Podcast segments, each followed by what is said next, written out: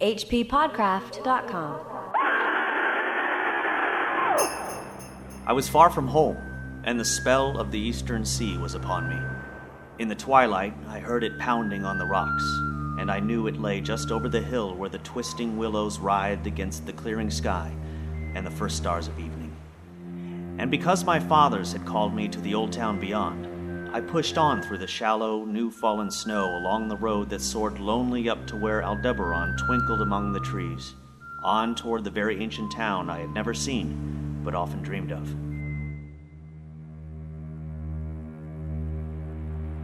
That was the opening of the H.P. Lovecraft story, The Festival.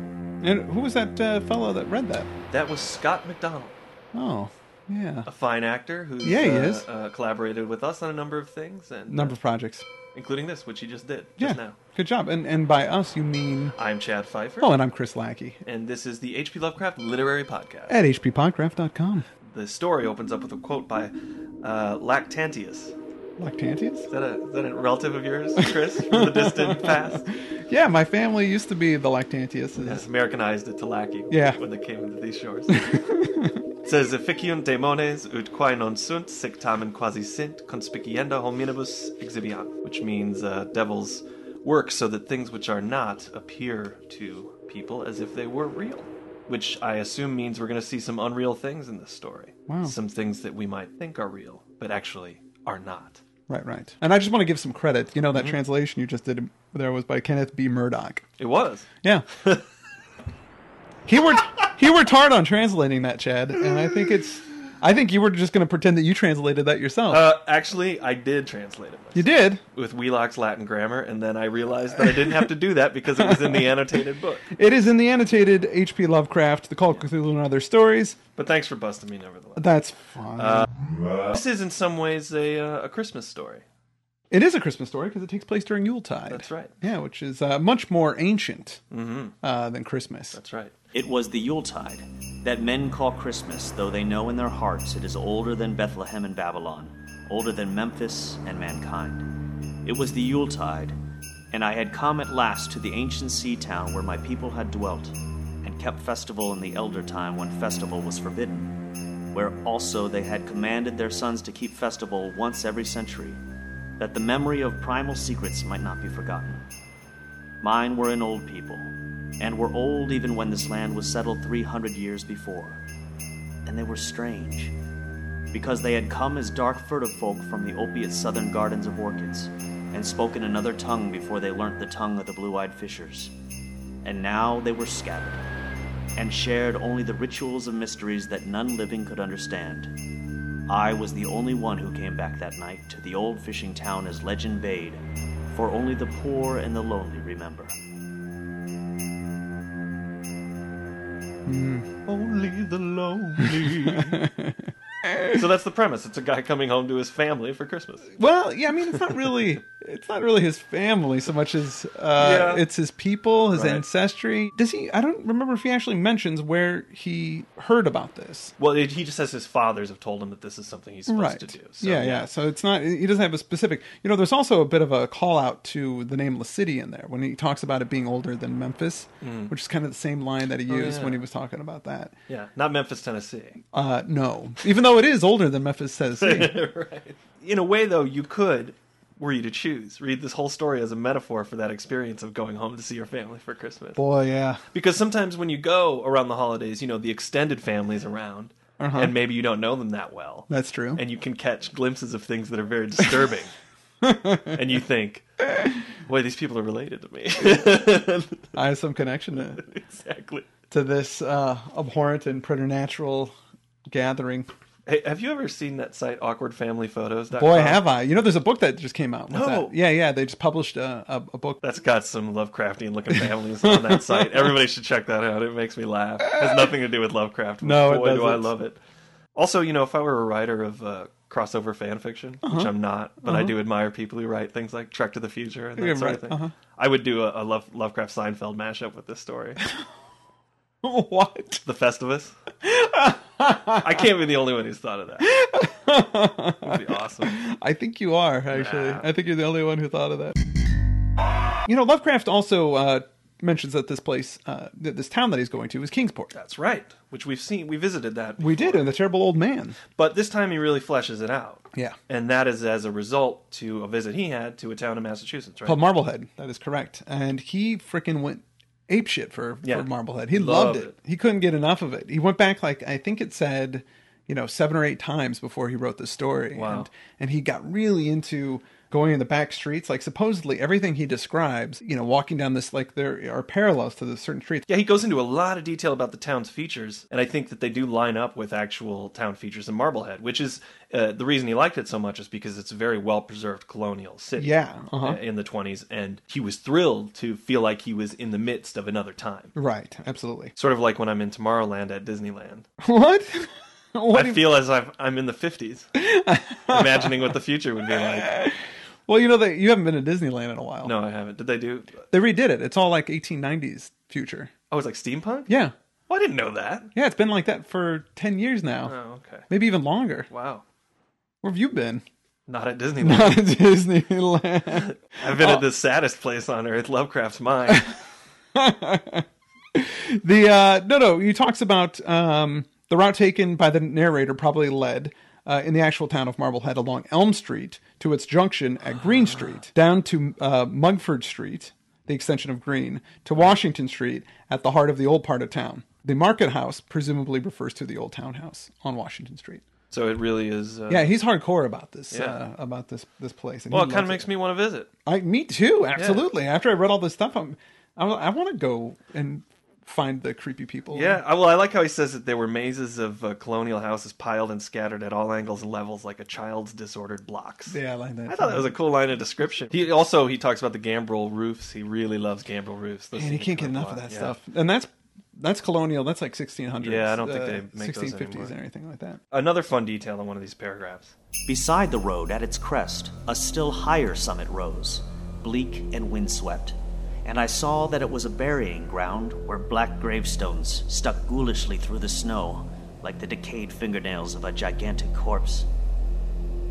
The printless road was very lonely, and sometimes I thought I heard a distant horrible creaking as of a gibbet in the wind.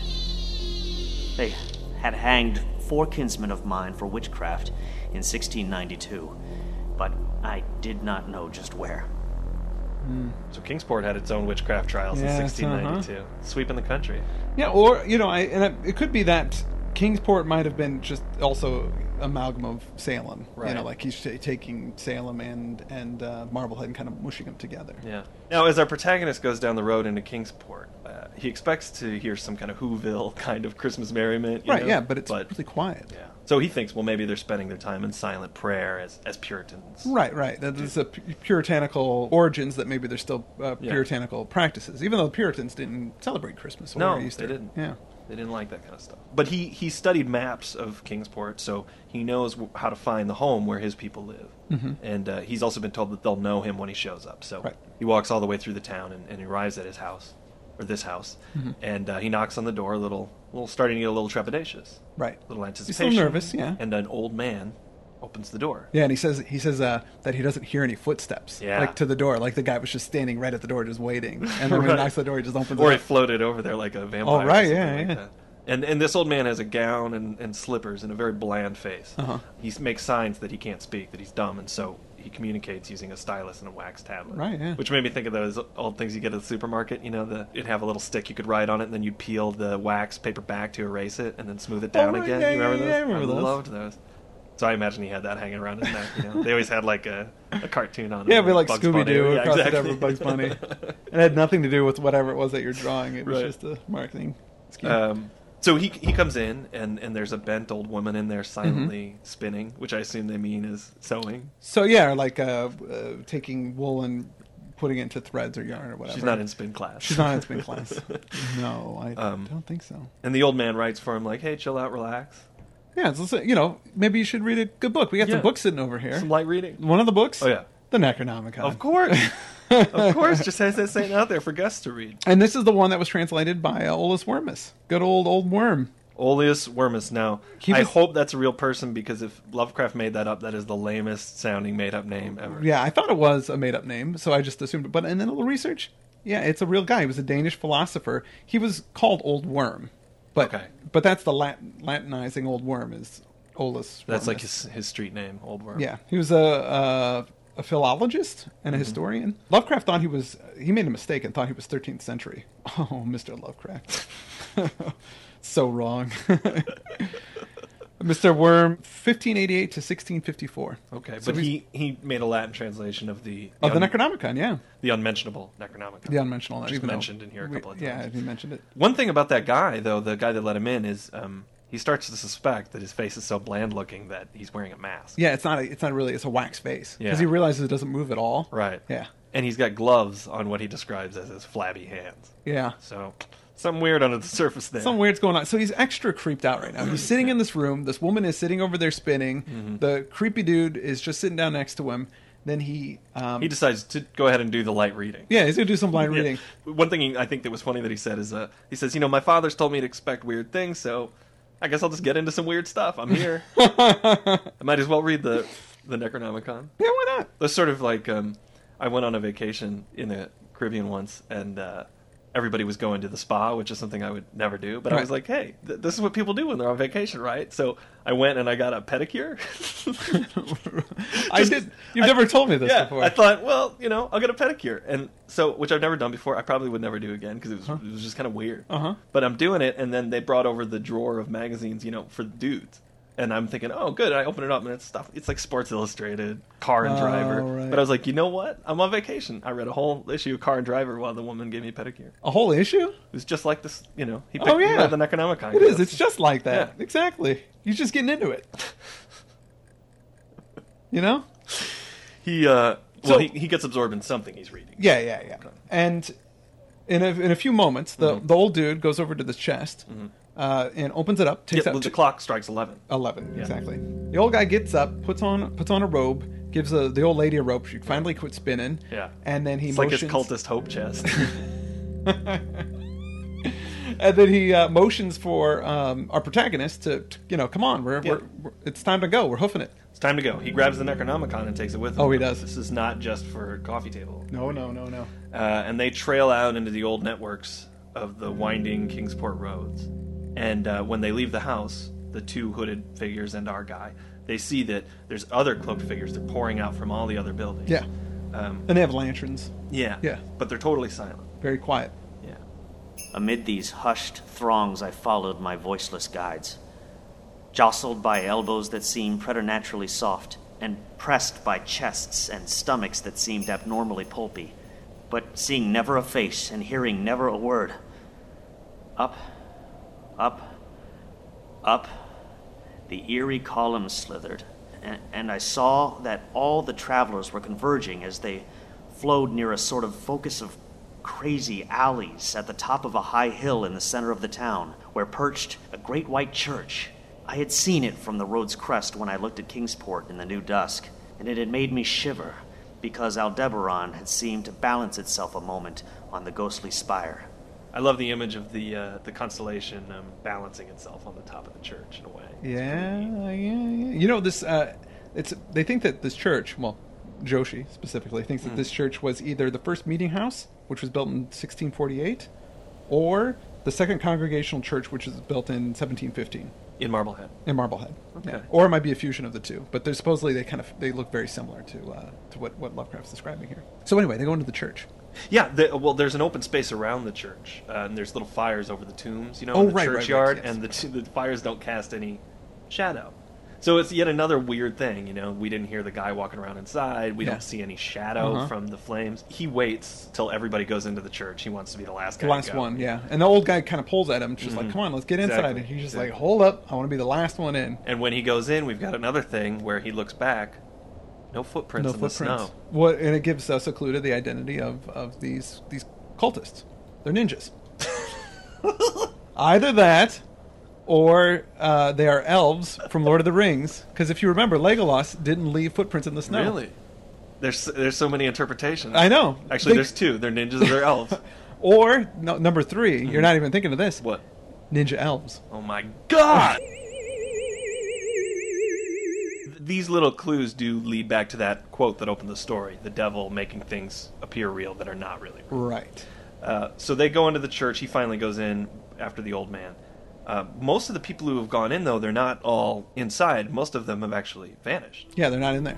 They had streamed up the aisle between the high white pews to the trapdoor of the vaults, which yawned loathsomely open just before the pulpit, and were now squirming noiselessly in.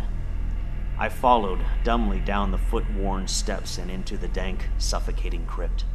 Yeah, there's like a little secret passageway, a little trapdoor Yeah. that leads down into these secret underground catacombs. Yeah, nobody na- making a noise. They just all kind of All squirm really down quiet. there in their robes. And he goes after them, Uh-huh. and they go down, And down, down, And down Uh, into the mountain. yeah, and after yeah, he says after eons of descent, as they're going down, he starts to see these side passages or burrows, Mhm. which are leading away. They're, he says they, they they become excessively numerous, like impious catacombs of nameless menace. Right, uh-huh. Uh, so there's these I don't know, know what those are, but that's pretty crazy. Yeah, yeah. And uh, and this is why I don't go to church. you know, because I'm always afraid something like that's gonna happen. oh boy. Then I saw the lurid shimmering of pale light and heard the insidious lapping of sunless waters. Again I shivered, for I did not like the things that the night had brought, and wished bitterly that no forefather had summoned me to this primal rite. As the steps in the passage grew broader, I heard another sound the thin, whining mockery of a feeble flute. And suddenly there spread out before me the boundless vista of an inner world, a vast fungus shore litten by a belching column of sick, greenish flame, and washed by a wide, oily river that flowed from abysses frightful and unsuspected to join the blackest gulfs of immemorial ocean. Yet another subterranean. Yeah, like a big world. cavern space. You know, there's all this fun. I mean, it reminds me a lot of Rats in the Walls. Yeah, but this one's got amenities. There's Yes. an oily river. it sure does. A really creepy, disgusting, oily, oily river that comes out of one of the caverns and Yeah. then goes, you know, out into the ocean. And there's a flute player. yeah. Uh, somebody's uh, rocking out, probably a little Right. jazz flute. I'm thinking. yeah. What? What is? He's obsessed with flute playing. Well, I mean, this is again, uh, you know, ties into the whole Azathoth, you know, uh, Nyarlathotep and the in Rats in the Walls, you know, idiot god and the flute Mm-hmm. player keeping him busy and stuff. It's more more of that stuff. I suppose that flutes are kind of the more primal instrument you can make because they really are just a tube with some holes in it that you control air through to make different noises. I mean, people have been making flutes forever, I reckon. So maybe Yeah. that's, maybe that's why. He also seems to have something against vegetables because he always talks about overripe, overripe, disgusting veggies. Um, so the people start doing their ancient horrible rite. Right. You know, they they worship at some fire. They throw some vegetables into the water. Uh, and he starts to hear some kind of fluttering off in the distance, which is not good. The old man comes to the front of the group, Mm-hmm. and he starts doing all sorts of things, and everybody follows. And I like that our guy does too. Well, there's this big thing of this green flamed yeah, uh, pillar Right. that doesn't cast any shadows. Yes. You know, and everybody and no heat. right. You know, it's just this really creepy green flame, and every, and that's part of the ritual. It's like kind of the center of it. It's a very bizarre scene. I went. My older brother's Catholic, and I'm not, but I went to Catholic mass with him once, and Uh-huh. I felt like this because everybody was doing their genuflecting and jumping up and down and going. Uh-huh. I didn't know what was going on, but I was like yeah. trying to keep up with it so that Uh-huh. nobody knew. You know, I failed miserably. so uh, the old man signals to that half-seen flute player, Right, and he changes the beat. Stuff. Right, he, Yeah. he switches to a new chart, and then some crazy stuff happens. out of the unimaginable blackness, beyond the gangrenous glare of that cold flame, out of the Tartarian leagues through which that oily river rolled uncanny, unheard, and unsuspected, there flopped rhythmically a horde of tame, trained, hybrid winged things that no sound eye could ever wholly grasp, or sound brain ever wholly remember. They were not altogether crows, nor moles, nor buzzards, nor ants, nor vampire bats, nor decomposed human beings, but something I cannot and must not recall. They flopped limply along, half with their webbed feet and half with their membranous wings. And as they reached the throng of celebrants, the cowled figures seized and mounted them and rode off one by one along the reaches of that unlighted river, into pits and galleries of panic where poison springs feed frightful and undiscoverable cataracts. What? what the hell is going on here? Like That this is crazy. This is crazy. Well, I mean, this description for, for me when I read this, I recognized that it is the Byakhee. You know, it's a description that they use in Uh-huh. the or Byakhee in the uh, Call of Cthulhu role playing game. Is when I first c- came across this. Okay. But doing a little research, uh, Lovecraft didn't. That's I think it's uh, August Derleth that that's called it a Byakhee. Like They called these things. A, they they called gave these- them a name. Yeah, because he used them again, and they were the same, you know, business. The he, same description, ex- Uh-huh. and people climbed on their backs and, and flew off on them. Well, if I was going to repurpose these monsters, I suppose I would give them a name too, because it would be difficult to say. Well, then the chromo buzzard ant vampire bat zombies came in. They're Over uh, and over. Pretty. I mean, this is a this is an insane Yeah. scene. Like these monsters come flying in, and then people just get on their backs and they fly down the tunnel. Yeah. Like down where the river is. It's like what the hell is going on? yeah, the the also the the monsters they uh, they flopped rhythmically, which ugh, something about them flopping around. I don't know. There's this, it's, this is like the worst Christmas ever. So, but yeah, as you say, everybody hauls out on the things, um, except two of them. You know, they wait around, and they're waiting for our guy and, And the old man, yeah. And the old man's just like, "Come on, let's go." Yeah, Let's he says, and, in." and our guy's he doesn't want to. And he's Like, "No look, way, this is I'm the much." deputy of your ancestors. Uh, Mhm. Here's a ring. Here's a watch that have the family seal. Look at look at the resemblance in my yeah, my I look just face." like him. Yeah. Uh, and this has a chilling effect on our guy because he sees the ring and the watch and he realizes they were buried with his great great great great grandfather Uh-huh. in 1698. Yep. So either this guy is doing some grave robbing, Yeah. or he's Or he's the grandfather. or he's the grandfather. Who? I, yeah, who knows? So those things that are waiting for him, the two little beasts, are getting impatient. Right.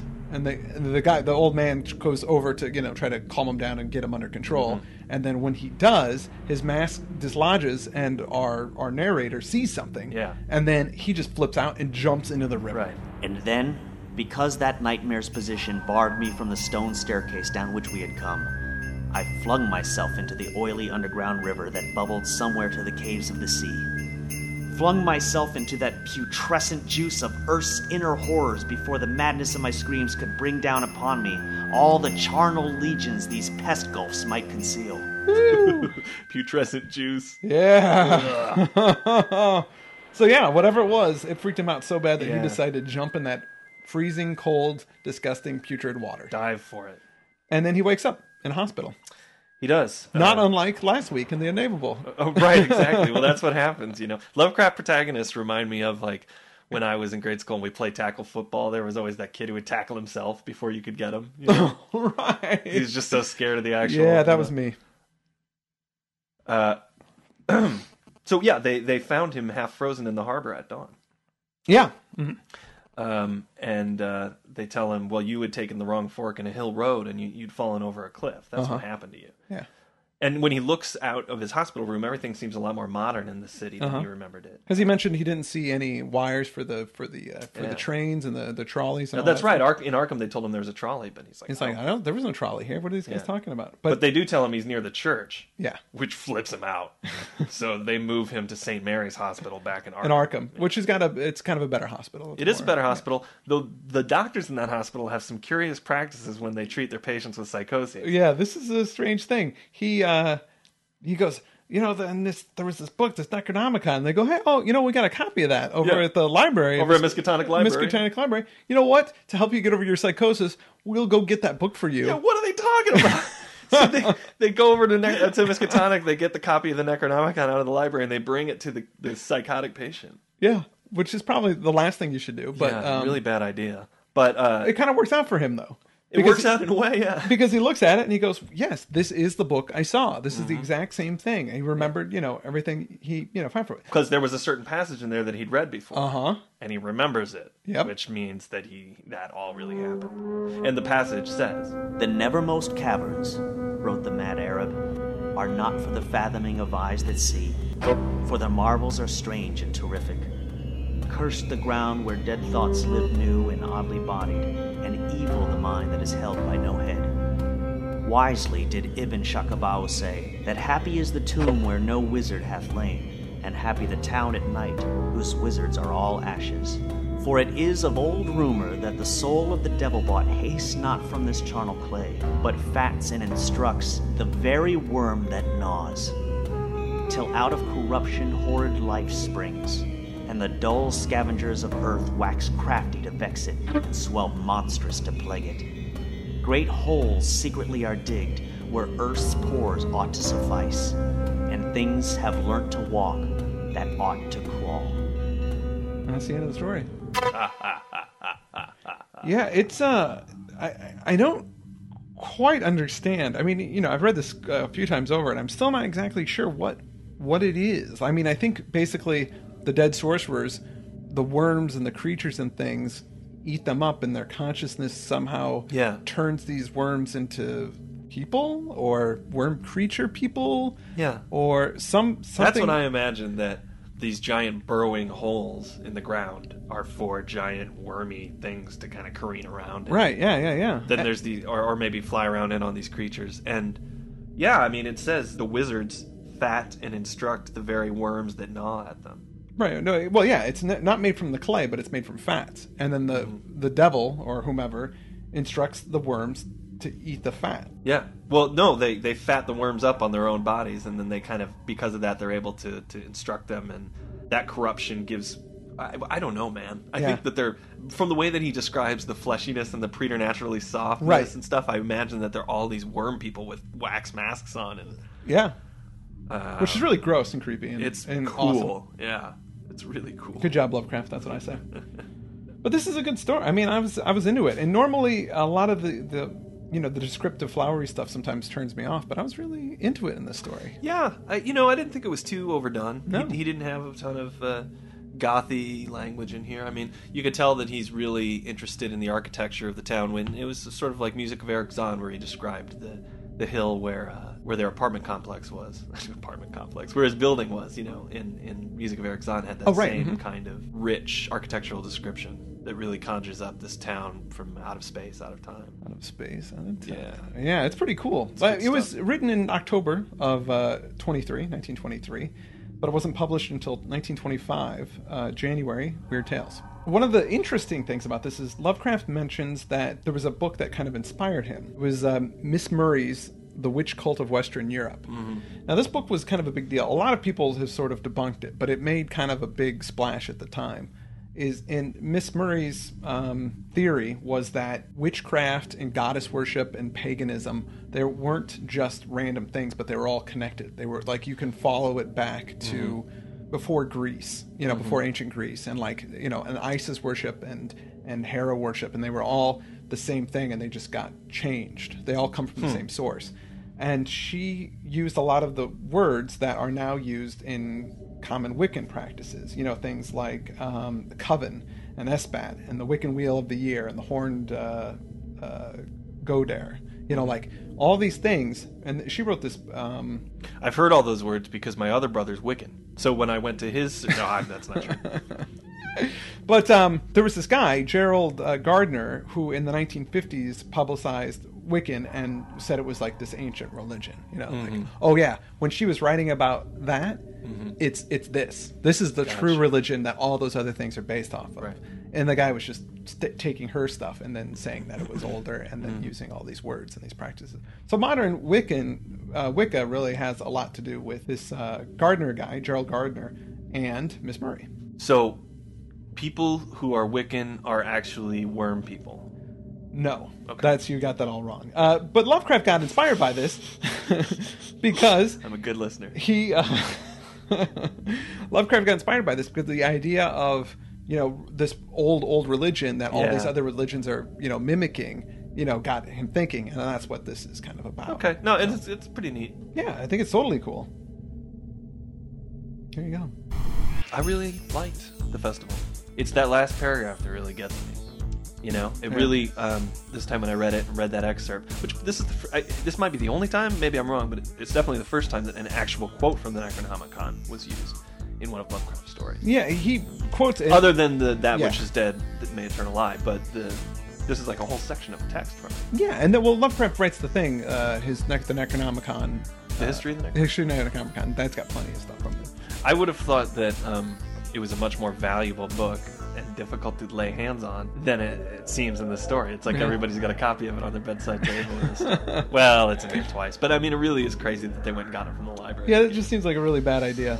nuts, nuts. Well, uh, what are we doing next week? Next week, uh, we are doing Under the Pyramids, Ooh. uh, which was originally called Entombed with the Pharaohs. Entombed with the Pharaohs. Or imprisoned with the Pharaohs. Imprisoned with the Pharaohs. Yeah. Yeah, yeah, yeah. When I read it, it was called Imprisoned with the Pharaohs. Yeah.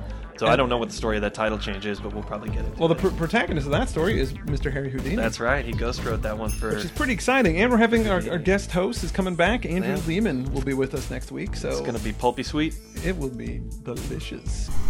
I don't know if you know about Hulu. No, I don't want to advertise or The anything. site, here. hulu.com. The, the hi- yeah, Hulu.com. H U L U. I do. Com. That's how I watch my television. Yeah, it's pretty awesome. Uh, but they've got a lot of old stuff on there, and they have the old night galleries. Yeah. And there are two Lovecraft adaptations uh, on the night gallery. Oh.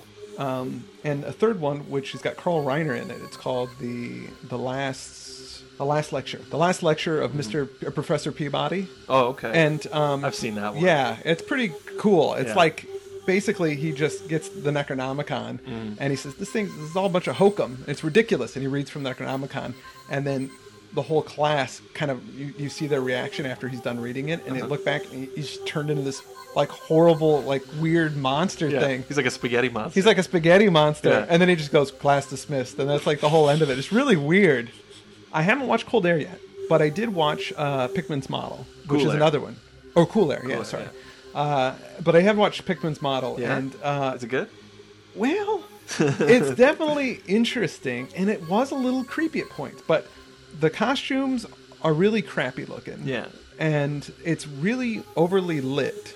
Like Hmm. everything's really bright. Right. But it's sort it's sort of interesting. They put a female character in there, obviously, because you know You, you gotta have a, a woman in there. Just, you know, you want a sausage fest, and uh, it was kind of creepy. And there was all this kind of uh, you know the, the, the hints of the ghouls and all that stuff. But then the ghoul actually shows up, and it's like one of the worst costumes ever. And it's just this monster that's grabbing the guys. But then the end of it was kind of scary. Really? Yeah, it was Well, pretty okay, creepy. Go watch it. So I would recommend everybody go. It's free. Hulu's free. Go check it out. Enjoy some night gallery. I'm still laughing that you, the work of Lovecraft is, is indeed a sausage fest.